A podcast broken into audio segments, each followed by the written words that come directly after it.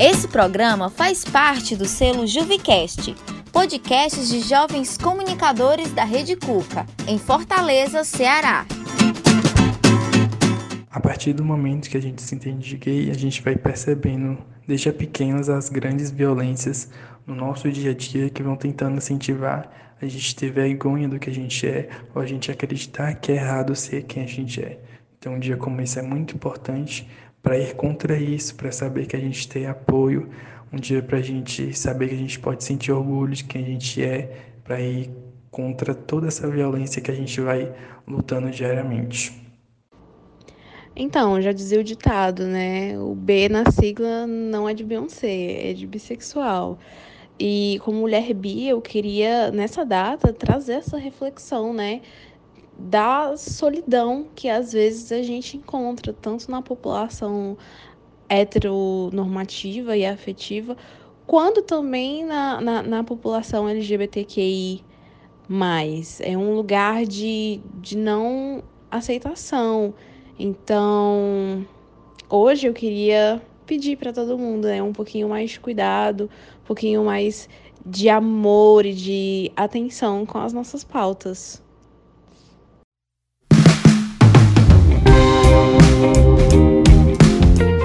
No ar, programa Mistura.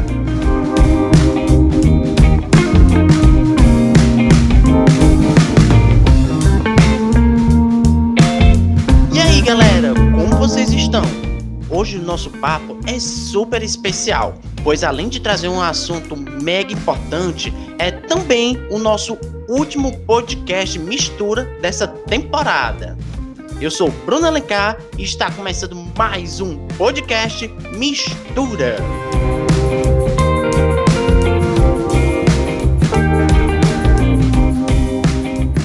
Você sabia que no dia 25 de março é comemorado o Dia Nacional do Orgulho Gay? Pois é, a data foi escolhida para representar anualmente a resistência da comunidade LGBTQIA, também como um dia de reflexão e conscientização da população em geral.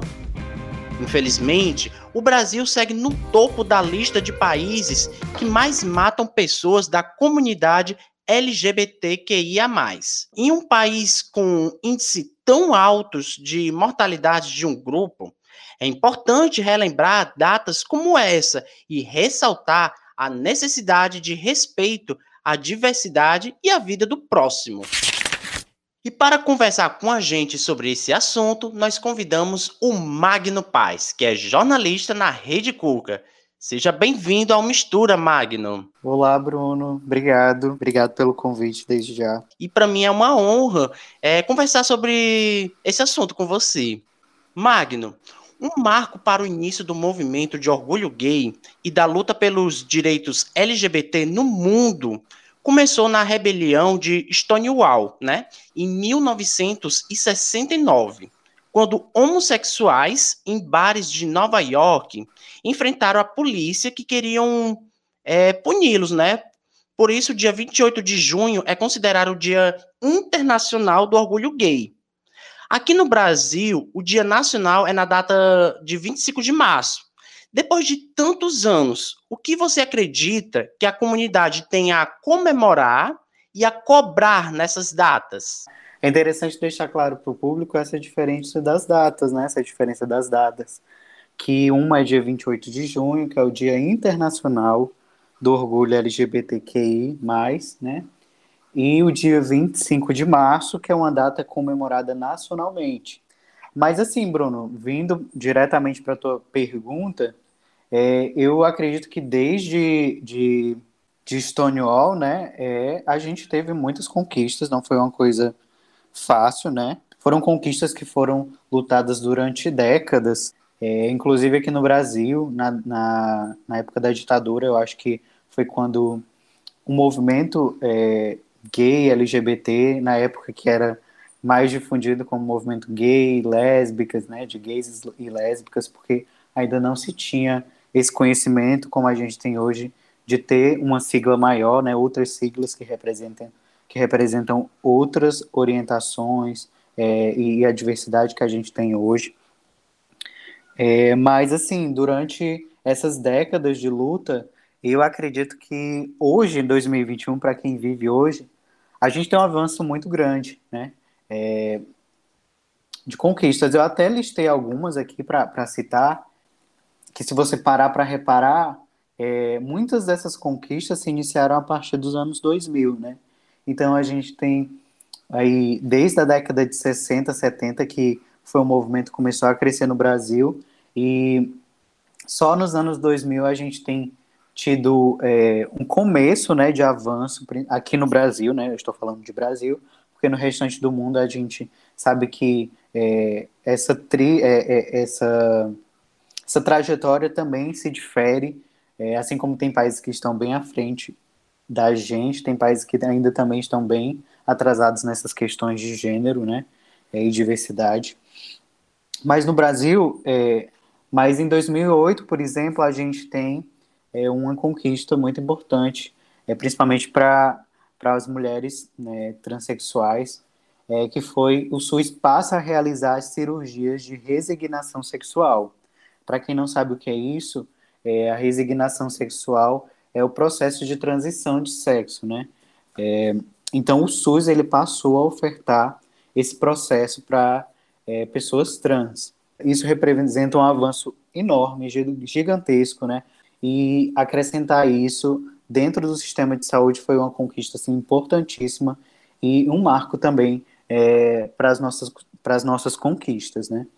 E a gente também tem a, é, a aprovação da Lei Maria da Penha, que inclui mulheres LGBTs, né? Uma lei que é, já era, já era, já existia é, para mulheres e foi incluída na justiça, né? Como forma de coibir a violência também doméstica contra mulheres transexuais e travestis. Então, também isso foi um marco muito importante. É, o Brasil é um dos países que mais mata é, pessoas trans no mundo. É, e aqui no Ceará também a gente tem um número bem alarmante. A gente está aí entre os cinco estados que mais mata pessoas trans, é, principalmente mulheres trans. Então, é, esse foi um marco também muito, muito importante para o nosso país. É, a gente também tem em 2010 o reconhecimento né? O, ST, o STJ reconhece que casais homossexuais têm o direito de adotar filhos. Em, 2000, em março de 2015, né, a ministra Carmen Lúcia, do STF, ela decidiu é, pelo direito à adoção por casais homossexuais, destacando que a Constituição Federal não faz diferenciação entre casais, casais heterossexuais e homoafetivos, porque antes se tinha essa diferenciação. Né?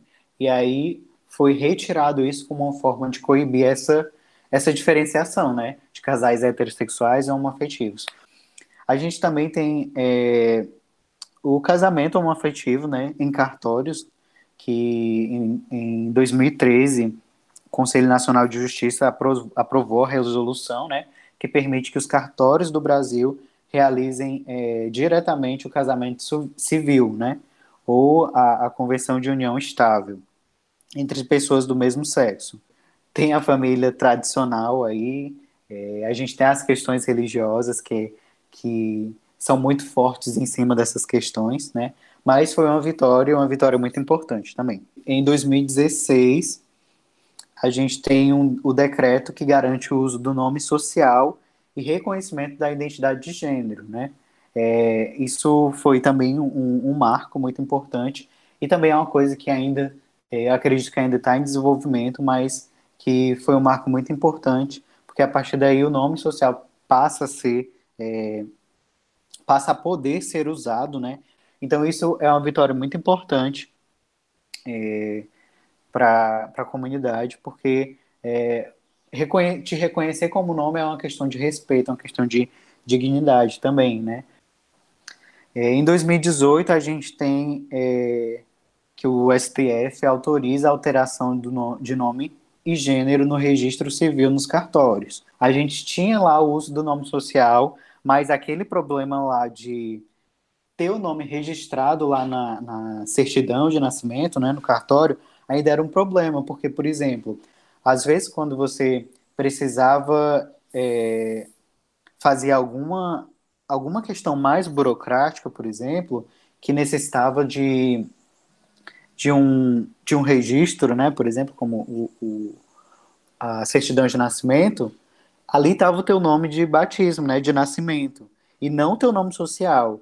Então, a partir daí, é, foi permitido que fosse alterado também lá nos documentos, né, no cartório, na, na certidão. Em junho de 2019, o Supremo Tribunal Federal determinou que a discriminação contra pessoas LGBTs é, se enquadrava é, nos crimes né, previstos na lei, prevendo aí pena de até cinco anos de prisão e multa. A gente sabe que é um avanço, mas a gente tem uma questão cultural também é, e, e, e, outras questões também, né, é, que acabam mantendo, é, é, perpetuando essa discriminação. Então, por mais que a gente tenha uma lei, a gente ainda luta muito por um respeito, né? É, e talvez essa lei, de alguma forma, ela impacte nos próximos anos, na próxima década, e espero que ela também passe a ser mais específica, né? Assim como a gente tem leis específicas voltadas para questões específicas, que, a, que as questões LGBTs fossem pautadas especificamente para questões LGBTs. Em 2020, né, a gente tem outra conquista, que foi a suspensão da restrição para doação de sangue por homossexuais, né? Homens, é, homens gays, né, é, é, homossexuais em, em, geral, eles eram impedidos de doar sangue. É, existiam, existiam restrições e algumas regras muito assim absurdas, inclusive, é, que essas pessoas não podiam doar sangue porque é, eram consideradas pessoas é, com um alto risco de infecção, principalmente pelo HIV, né, e, e outras ISTs. Então, essa resolução, né, de proibição, ela foi, foi derrubada pelo Supremo Tribunal Federal.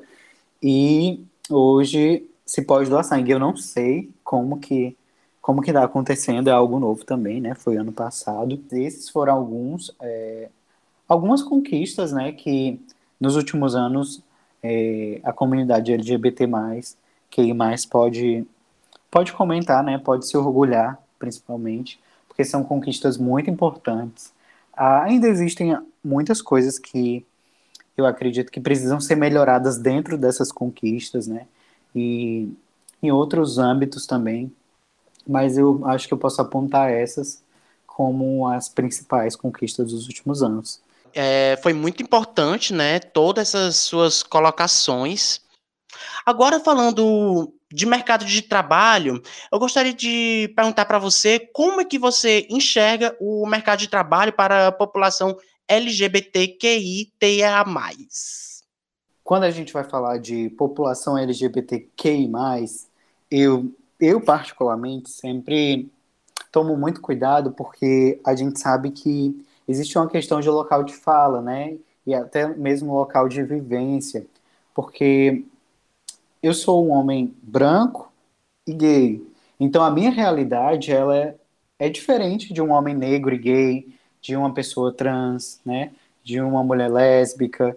Então, assim, eu vou falar no contexto geral, mas a gente sabe que esses recortes, né, eles são muito importantes de se discutir.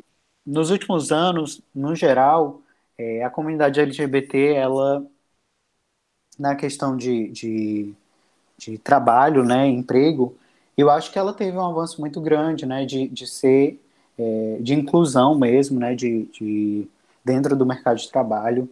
Há muitos anos atrás, isso era, é, era uma, uma questão delicada, né, as pessoas tinham que, que se esconder, tinham que fingir, tinham que é, até mesmo se vestir, se comportar de forma diferente no trabalho, porque isso não era aceitável, né? não era tolerado, não era bem visto.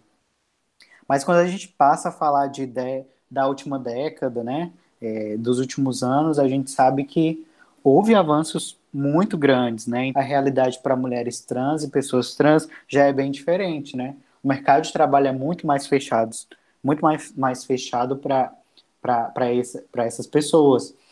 É, então, tipo, a gente, a gente entra na questão do nome social, por exemplo, é, que era um grande, é, é um, uma grande questão, inclusive para se conseguir um emprego, né?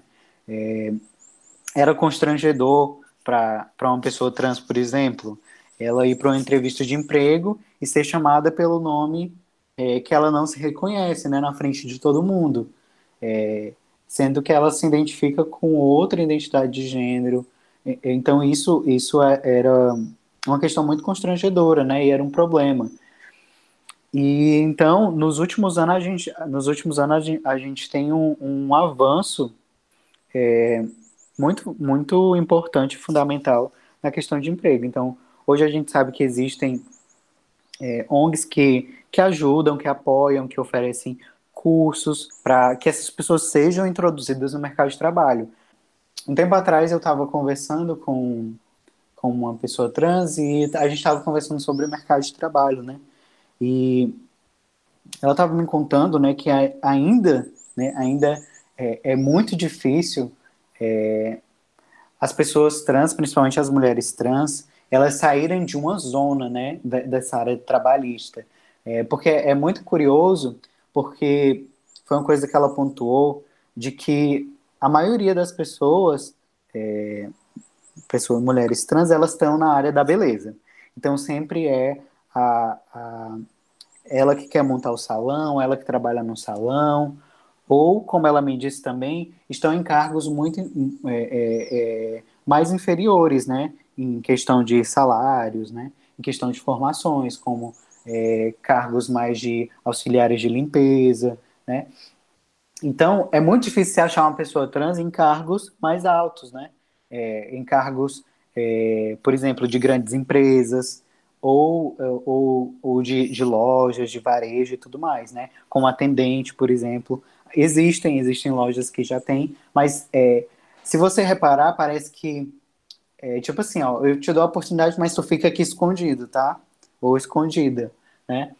É, então, ainda existe essa luta, sabe? Até mesmo de qualificação. É por isso que algumas ONGs fazem muito esse trabalho de qualificação mesmo, né? Para que pessoas LGBTs possam se qualificar e conseguir, é, conseguir o seu primeiro emprego, conseguir melhores empregos. Agora, eu gostaria de saber em que momento da sua vida você percebeu que tem orgulho de ser quem você é quando você chega num ponto que você diz, entendo assim, e eu tenho orgulho disso. Poxa, quando você olha que, tipo, tudo que você passou, é, tudo que você enfrentou, o que você ainda enfrenta, é para se ter orgulho, porque eu costumo dizer que não é fácil, né? É, não é fácil você se entender e se, se assumir como você é, né? Então, é muito fácil para as pessoas heterossexuais que a cultura, né, culturalmente, elas já nascem para ser heterossexuais, né? Então, isso é muito fácil, porque é, é, não vai ter ninguém dizendo para ela assim, ah, isso é errado, você está errado de ser heterossexual, né? É, tipo, não tem ninguém dizendo para ela que ela vai para o inferno, ou que é crime ser aquilo, ou ninguém vai tacar uma lâmpada na cara dela porque ela é heterossexual, né? ou, enfim, ela não vai conseguir o emprego, ela não vai conseguir terminar os estudos dela. Tô falando isso de forma bem genérica, tá, gente? Por favor, não levem ao pé da letra. Porque a gente sabe que também as pessoas heterossexuais têm outras questões, né? Outros contextos sociais. Mas eu tô tentando exemplificar aqui, né? É, que as pessoas heterossexuais, elas não sofrem por ser heterossexuais, né? Acho que esse é o grande ponto. É, então, se ter orgulho disso é uma forma de mostrar é, para as pessoas que, olha, eu existo, né? E eu acho que quando você vê um, um LGBT que se orgulha daquilo, que mostra cara, de alguma forma você fortalece toda uma comunidade e você dá apoio para alguém que talvez tenha medo disso, entende? Ainda não tenha coragem de, de, se aceitar, de se reconhecer.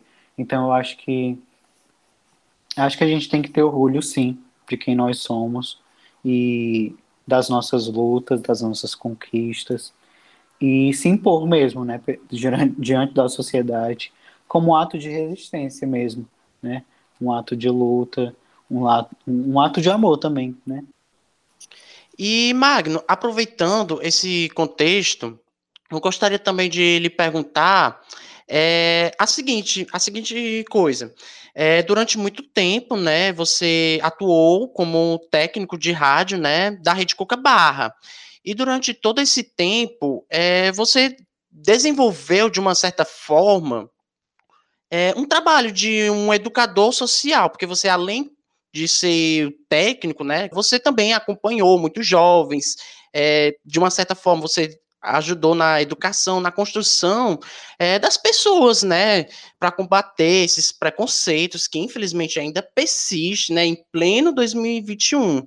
Aí para você, como é esse sentimento de você tipo, ter ajudado cada pessoa que passou na sua vida, que passou lá pelos estúdios da rádio, a ajudar a se identificar enquanto enquanto pessoa LGBT quando eu estava como técnico de rádio, eu acho que a minha função era muito mais humana do que técnica, né? É, e, como, e, e, durante esses anos, né, que eu passei nessa função, eu acompanhei realmente muitas pessoas, muitos jovens, muitas turmas de repórter Cuca, muitas turmas de monitoria, de cursos e pessoas que frequentavam a rádio. E meio que a gente acaba se tornando um amigo, né? Um amigo de muitos jovens e de muitas pessoas que passam que passavam pela rádio, né? E é um trabalho às vezes de, de escuta, né? Eu acho que às vezes as pessoas elas só precisam ser escutadas, né? E ganhar uma palavra de apoio ou até mesmo uma palavra de ensinamento, né? E quando a gente fala dessas questões LGBTs, eu acho que a rádio escola, né, e o CUC em geral, principalmente setores de comunicação, eles são grandes ferramentas, né? São grandes ferramentas de educação e, e, e de luta também, né? Porque são espaços que podem ser ocupados. Então, é, é, eu acho que a rádio, é, a Juve TV também, e outros, outros equipamentos na rede Cook em si, elas são grandes ferramentas e aliados né, na luta, é, na luta pelo respeito, na difusão de conhecimento, como é o que a gente está fazendo agora, né? É, então a gente sabe que tem pessoas LGBTs que não entendem é, algumas questões ainda, que talvez não conheçam alguns direitos que já foram conquistados, né? Que não conhecem muito bem da história e, e às vezes é, é uma forma de, de dar apoio, né? Também. Então são conteúdos que são produzidos é, como uma forma de, de, de, luta mesmo, né, de resistência.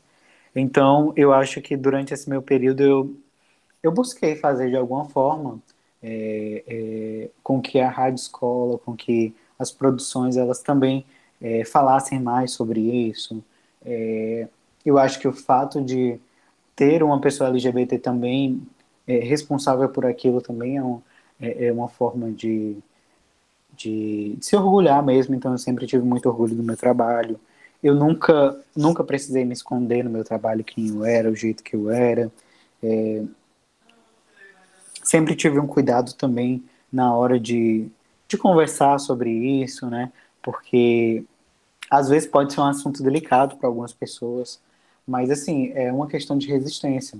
Porque quando se trata de questões LGBTs, que mais, né, quando a gente trata as pessoas é, de forma correta, quando a gente utiliza o nome social, quando a gente reconhece é, como aquela pessoa quer ser reconhecida em questões de gênero, como a gente atende, como a gente não faz diferenciação é, da forma que a pessoa está vestida, da forma que ela se comporta, ou quem ela é, como o que ela faz, entende? Então, tudo isso são aspectos assim muito importantes que eu acho que pode passar despercebido no dia a dia, mas quando você para para pensar, isso são coisas importantíssimas, sabe? É, partindo para outra questão, eu gostaria da sua opinião. É, existe preconceito dentro da própria comunidade? É uma questão que infelizmente existe. Né? É, por exemplo, a gente sabe que as pessoas transexuais, né, dentro da comunidade, ainda existem ainda existe preconceito né, contra algumas siglas, né, algumas letras da, do LGBTQI+.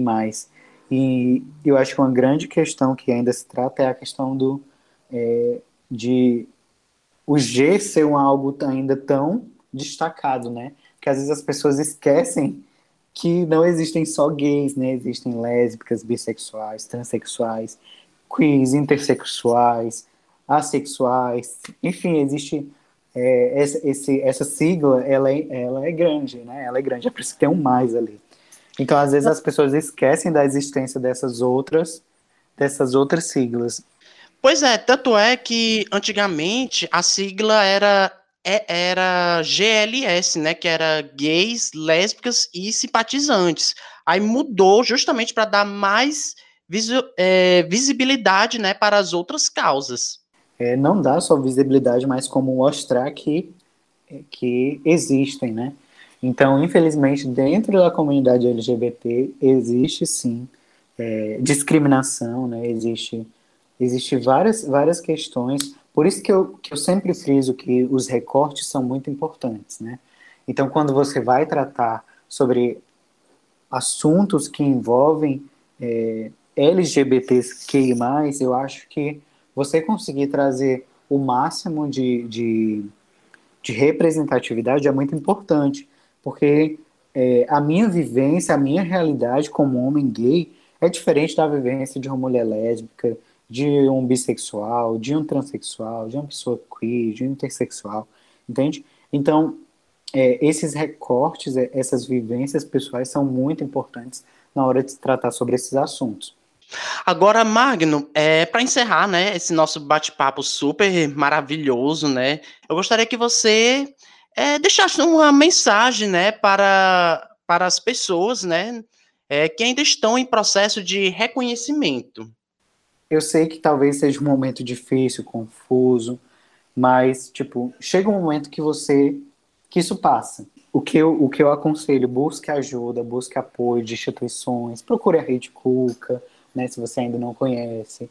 É, existem ONGs que podem te dar uma, um apoio, se você tiver condições é, de ter um acompanhamento psicológico, eu acho que em alguns momentos é fundamental, sabe? E vai te ajudar muito, vai te confortar muito.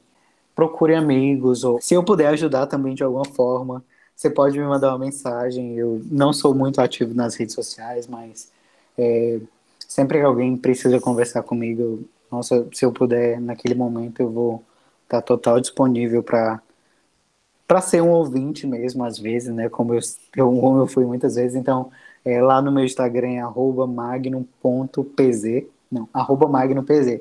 Eu, eu, sou tão ativo que eu nem sei como é o meu arroba. Mas é arroba magnupz, tá?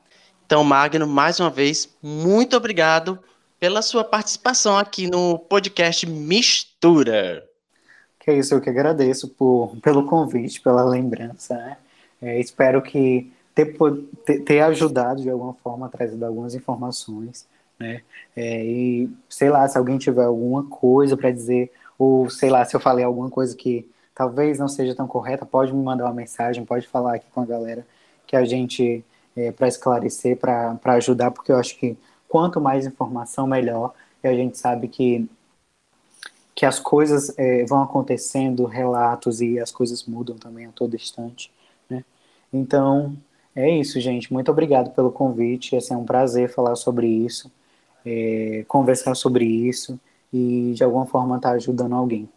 Esse foi o Mistura de hoje. Foi muito especial fazer, não só pelo tema super importante que nós conversamos, mas também porque foi o nosso último Mistura da temporada. Voltaremos em breve com novos temas, novos apresentadores, novas temáticas, tudo novo. Esperamos ter você aqui com a gente nessa nova etapa. Obrigado a quem nos acompanhou e participou dessa temporada que foi mega especial. Até mais! Esse foi o podcast Mistura da Rádio Escola Cuca Barra. Este episódio foi gravado em formato remoto.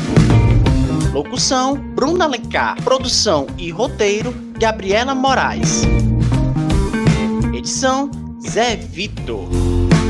Esse episódio usou parte do vídeo Dia do Orgulho Gay canal da Justiça Eleitoral. Obrigado e até a próxima temporada. No ar, programa Mistura.